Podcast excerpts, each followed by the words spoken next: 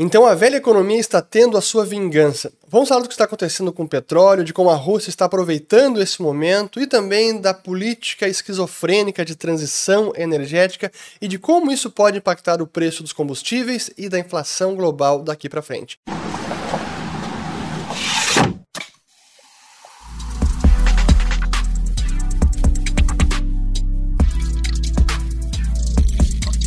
Olá, eu sou o Fernando Urrich e esse é meu podcast sobre economia, mercados e investimentos. Aumente o volume e aproveite. E se você gostar do conteúdo, compartilhe com seus amigos. A gente vem falando bastante sobre inflação global em 2022 e como os bancos centrais agora iniciaram esse ciclo de aperto monetário que no caso do Fed é o mais forte desde 1994, para conseguir debelar o dragão inflacionário.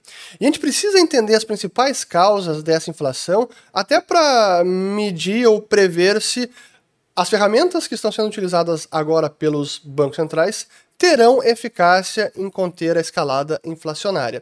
E se a gente pudesse simplificar, os principais fatores causadores dessa inflação, o primeiro componente foi realmente o choque monetário, então uma questão de demanda, toda aquela impressão de dinheiro lá em 2020 e 2021, que eu já falei várias vezes aqui no canal. Esse foi o primeiro combustível e que ele está se dissipando agora, os seus efeitos já estão completamente disseminados pela economia e os bancos centrais não estão mais imprimindo dinheiro naquela magnitude. Esse é o primeiro elemento. Claro que o segundo elemento, o fator inflacionário, foram também, pelo lado da oferta, a questão da pandemia, os lockdowns, os gargalos na cadeia de suprimentos e que eles têm estabilizado, mas volta e meia vem a China com lockdowns e isso acaba agravando o problema de cadeia de suprimentos. Além disso, culminamos em 2022 com o grande choque de petróleo, portanto, mais um efeito aí pelo lado da oferta da economia, que também teve como o catalisador a guerra da Rússia contra a Ucrânia.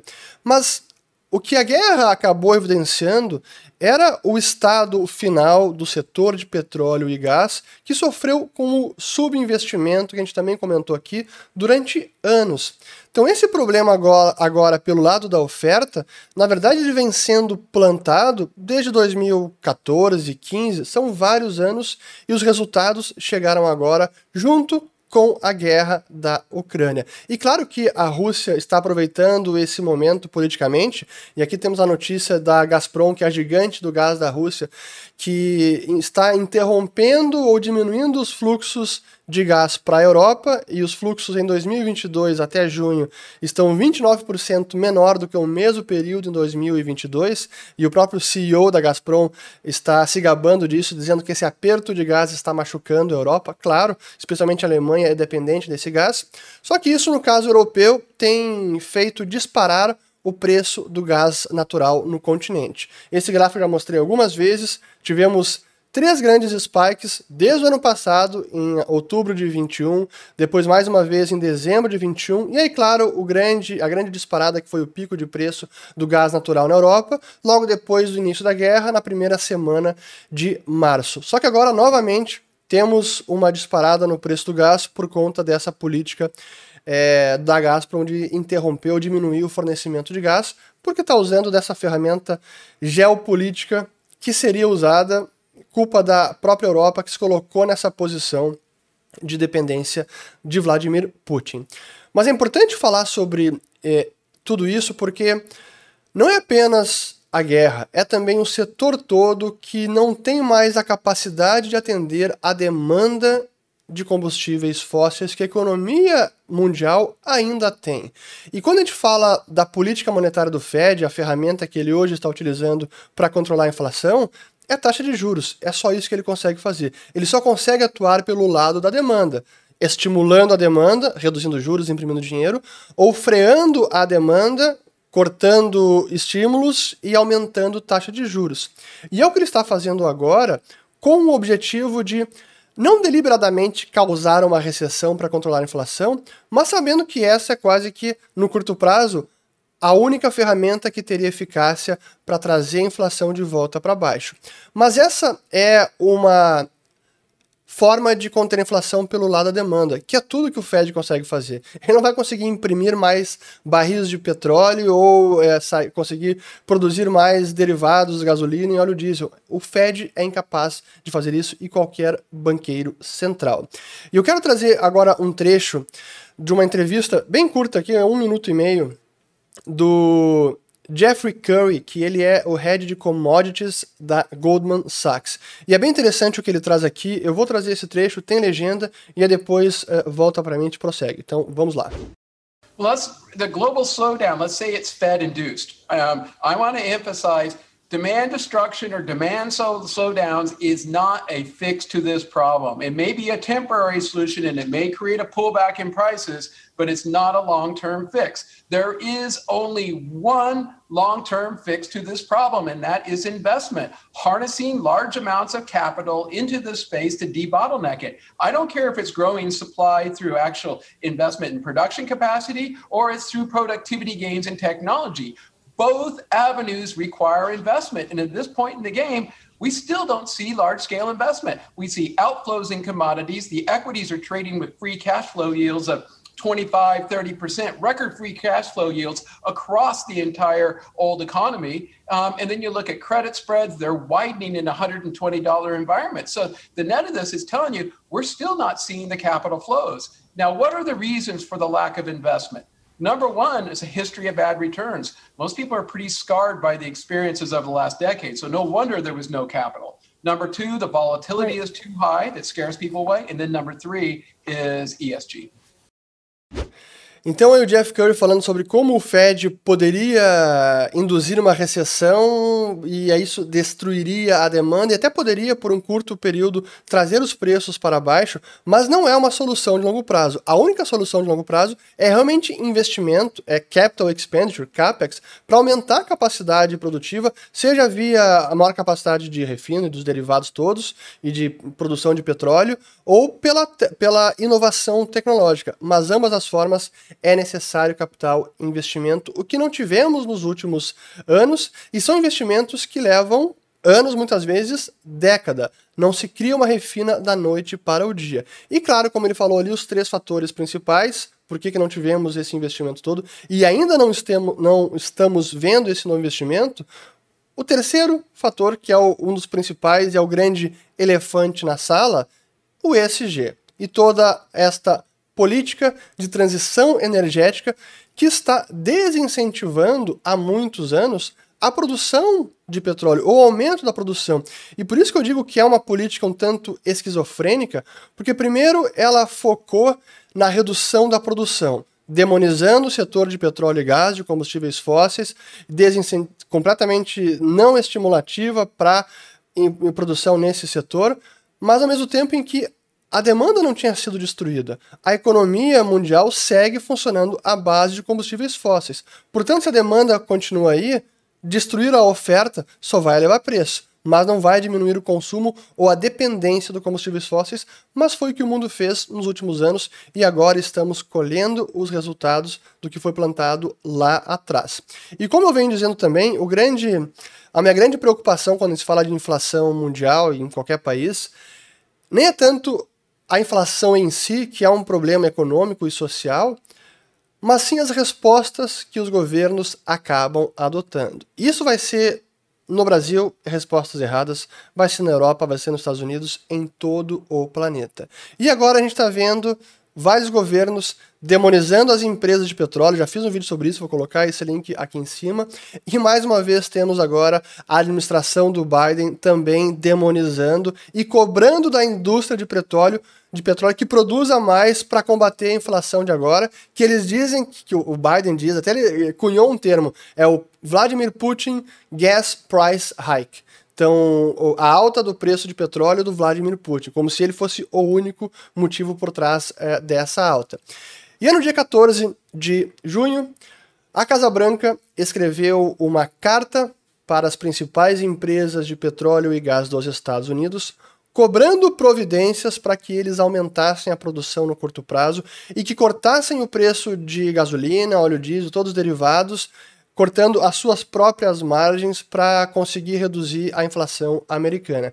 Inclusive, eles mostram aqui um gráfico, nessa carta do, do Biden, eles colocam aqui é, um gráfico mostrando o preço do galão de petróleo, ou de gasolina, e do outro lado, que é a linha laranja, é a margem do refino, a margem bruta do refino. Que esse é um indicador interessante porque a gente até consegue acompanhar ele no mercado. Vou colocar aqui na tela também pelo próprio TradingView. Esse é o chamado crack spread da gasolina. O que é o, crack spread?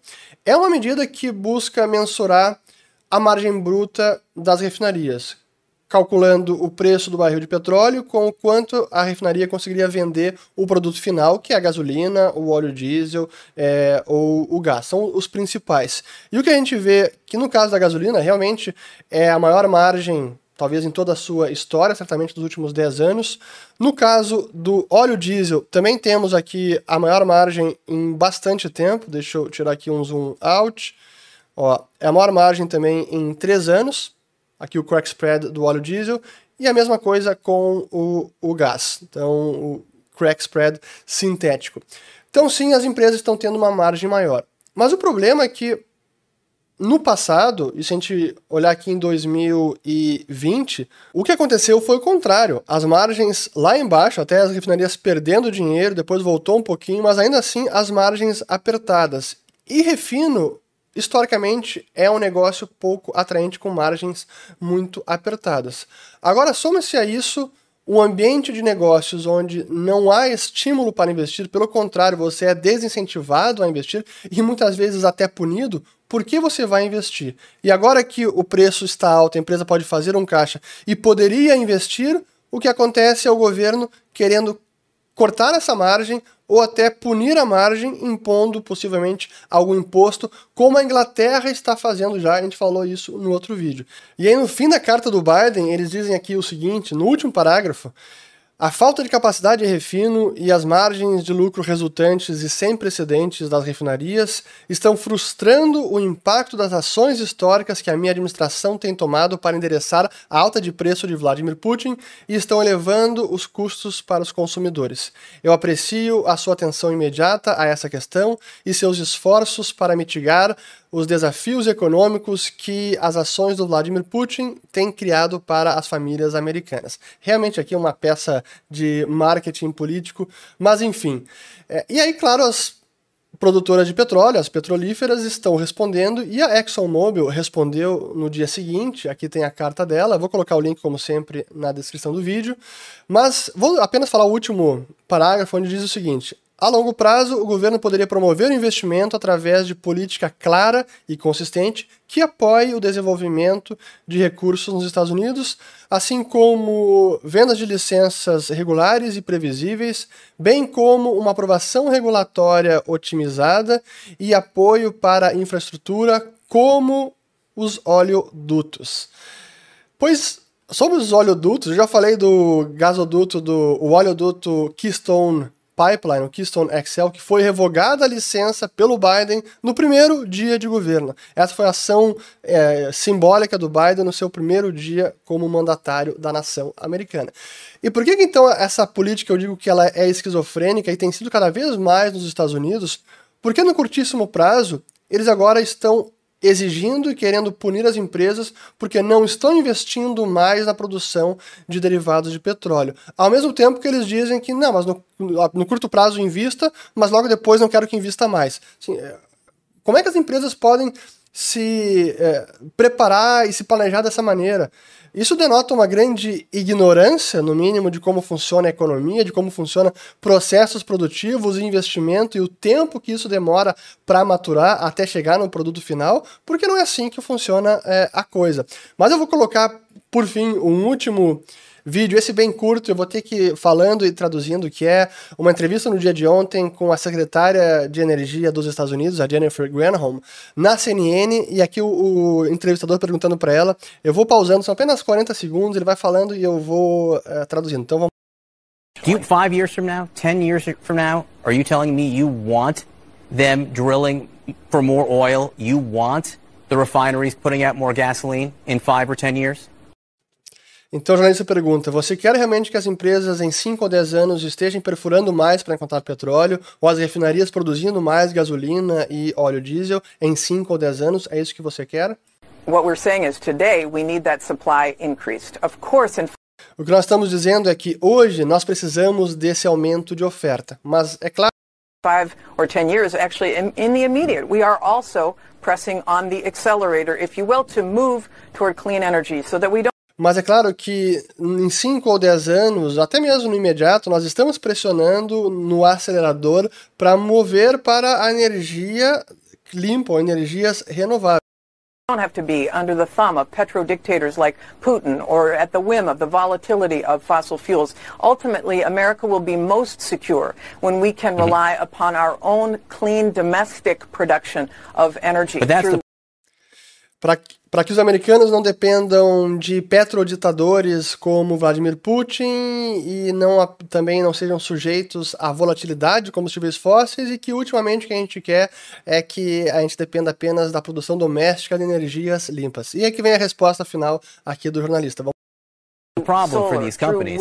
These companies are saying, you know, you're asking me to do more now, invest more now, when in fact five or ten years from now, we don't think that demand will be there, and the administration doesn't even necessarily want it to be there. Just one last Então ele fala que se colocando no lugar das companhias, o que elas estão dizendo é: pô, vocês estão pedindo para que a gente invista agora, quando em 5 ou 10 anos essa demanda talvez nem esteja mais aí e a administração talvez nem queira que essa demanda esteja aí. Então é, é nesse sentido que eu digo que é uma política esquizofrênica, porque agora que a inflação virou um problema político e de popularidade do Biden e de todos os demais líderes é, do Ocidente, a meta é, não, vamos produzir o máximo de combustíveis fósseis no imediato, mas logo depois que a inflação baixar, a gente para de produzir e a gente volta a investir apenas em energias renováveis.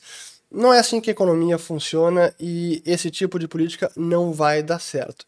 Então, na verdade, o que a gente está vendo em termos de inflação global e esse choque de petróleo que afeta pelo lado da oferta a economia e a inflação é, de preços é, na verdade, um grande erro de política monetária, de política fiscal e erro também de política energética.